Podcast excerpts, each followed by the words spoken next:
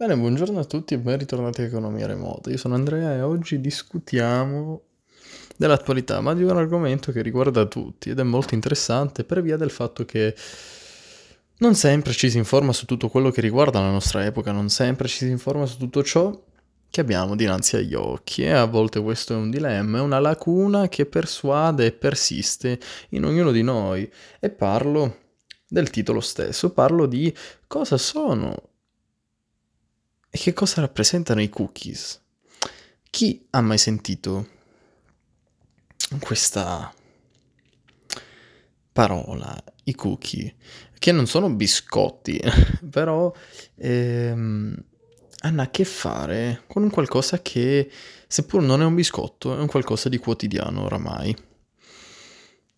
Sto parlando di piccoli file, piccoli file che, il, che noi generalmente accettiamo all'entrata, all'accesso di ogni qualvolta che abbiamo bisogno di effettuare una ricerca, anche semplicemente leggendo delle notizie e rivolgendosi al sito madre della notizia stessa, siamo obbligati ad accettare dei cookies o addirittura effettuare registrazioni, perché quello che noi stiamo per leggere è un qualcosa di eh, studiato, è un frutto di un lavoro di una persona e pertanto vanno, vanno accettati questi file che cosa fanno in sé.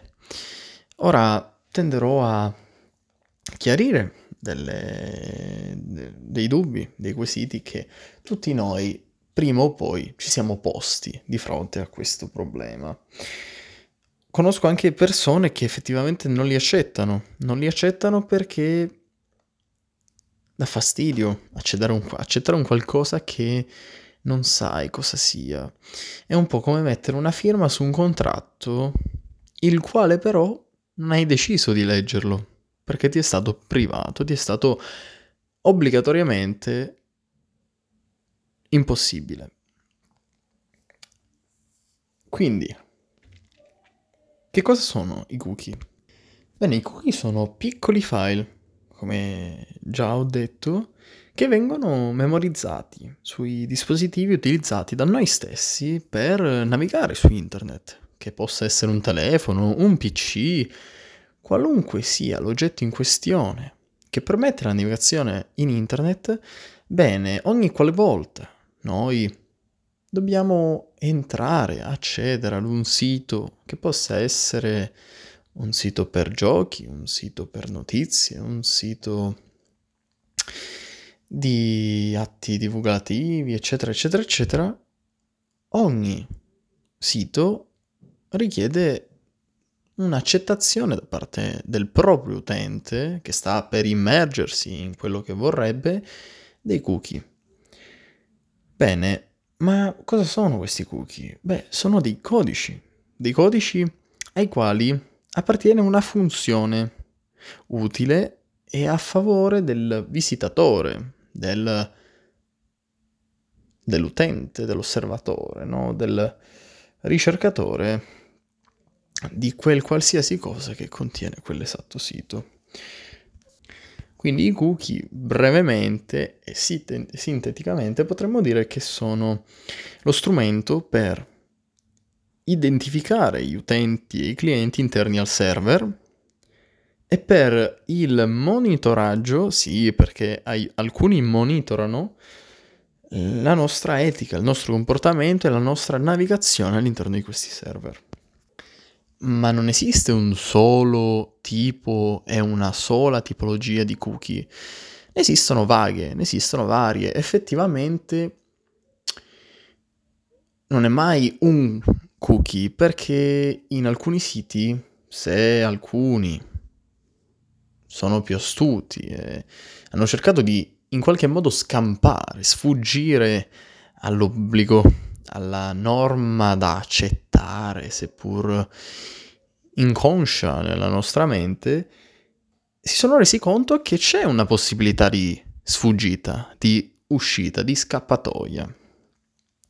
Essa è solitamente il tastino a sinistra che trascrive al suo interno tale frase.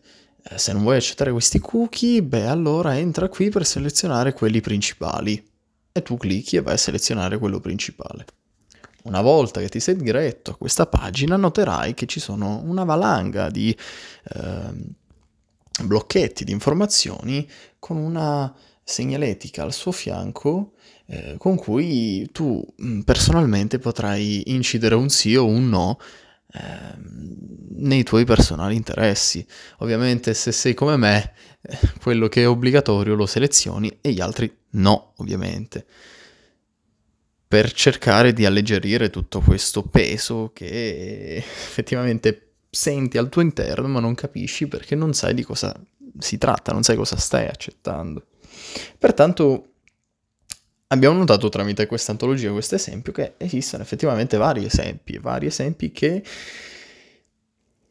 riportano a tipologie di cookie che ora brevemente analizzerò. Allora esistono due tipologie i cookie tecnici e i cookie persistenti. I cookie tecnici sono quelli che causano meno problemi all'utente o affatto non li causano proprio. Per lo più possiamo dire che essi si eliminano autonomamente all'uscita dell'utente dal server. E questi quali sarebbero? Beh, il cookie della durata, i cookie della provenienza e i cookie della funzione. Questi qui sono stati ideati appositamente per capire l'utente quanto tempo impiega nella ricerca all'interno di quel server, per capire la provenienza dell'utente da Google, da Yahoo, da Firefox, da un altro sito, da eccetera eccetera eccetera, e la funzione, ovvero che cosa sta visionando, cosa sta intromettendo, qual è il quesito e l'interesse che è sorto all'interno di questo utente all'interno del server, cosa lo ha portato ad entrare all'interno del sito internet, cosa lo ha portato ad accettare i cookie, cosa lo ha portato a divulgare quelle informazioni che sta prendendo, eccetera, eccetera, eccetera, impiegare quel tempo per la ricerca. Quindi tutto ciò sono informazioni, file, codici inscatolati, impacchettati e spediti ai, possiamo dire, osservatori e più che osservatori, i veri proprietari del sito perché alla fine fanno parte di analisi, fanno parte di quell'analisi, quell'andamento che ogni eh, blogger, ogni proprietario di un sito effettivamente tende a visionare per curiosità e eh, d'altra parte utilità nel miglioramento, nel progresso stesso. Quando invece i cookie persistenti, ahimè, sono l'esatto opposto. Sono gli antitetici dei cookie tecnici. Infatti la parola stessa persistenti delude il significato di tale termine perché persistono, persistono e nel senso che creano problemi, nel senso che sono dei veri e propri investigatori sulle nostre azioni al di fuori del server, poiché l'utente eh, una volta uscito e pertanto possiamo dire, tra virgolette, effettuato l'output dal server. E beh, eh, diciamo che questo cookie rimane con noi. Rimane con noi. Non so spiegarvi nel dettaglio come, ma di sicuro non è un bel sentire. Non è un qualcosa che rende fieri. Perché sapere che siamo, da un certo punto di vista, cercati nella nostra navigazione personale, beh, può portare a una rabbia, a un fastidio, una quasi contrastata obbedienza, ma obbligatoria, involontaria da parte nostra, perché semplicemente era un cookie obbligatorio e noi dovevamo accettarlo. Ma non è corretto, non è corretto e ahimè. E devo ammettere, premetto che non mi sono informato più di tanto perché la situazione qui andava sempre maggiormente più eh, nel complesso e io non mi dichiaro mm, studente informatico e del quale ehm, i codici sono il suo linguaggio, come per, es- per, esempio HTML, lo conosco di nome, ma non, non, lo conosco a livello argomentativo, non lo conosco a livello eh, proprio linguistico, quindi no, non sono il primo per poter parlare di tutto ciò, ma di sicuro è una domanda che affascina tutti, e me compreso. Pertanto questi problemi ehm, possono creare un fastidio, un fastidio visibile, un fastidio visibile, ma come Andrea? Sono visibili questi problemi? Beh, allora, chiamarli problemi effettivamente non è proprio la parola corretta. Possiamo dire scortesie, possiamo dire un qualcosa di scortese, no? un qualcosa che eh, è incorretto, ingiusto, forse, tra virgolette, illeale, perché d'altronde non puoi evitarlo. E beh, quali sarebbero questi problemi, mio caro Andrea? Beh, sono i messaggi pubblicitari. Siete mai entrati su Amazon? Ok. In questa epoca è difficile dire di no. Ahimè, però può anche essere. Uh, bene, quando noi andiamo su Amazon e cerchiamo un certo e specifico prodotto, dal rossetto per le donne al uh, carburatore dei motorini per i maschiacci, beh, eh, effettivamente Amazon ne tiene conto. Amazon immagazzina la nostra ricerca e ne fa uso futuro. Andrea, cosa vorresti dirmi? Non ti seguo. Fammi un esempio. Sì, sto cercando di realizzare un esempio effettivamente. Allora, io cerco su Google carburatore.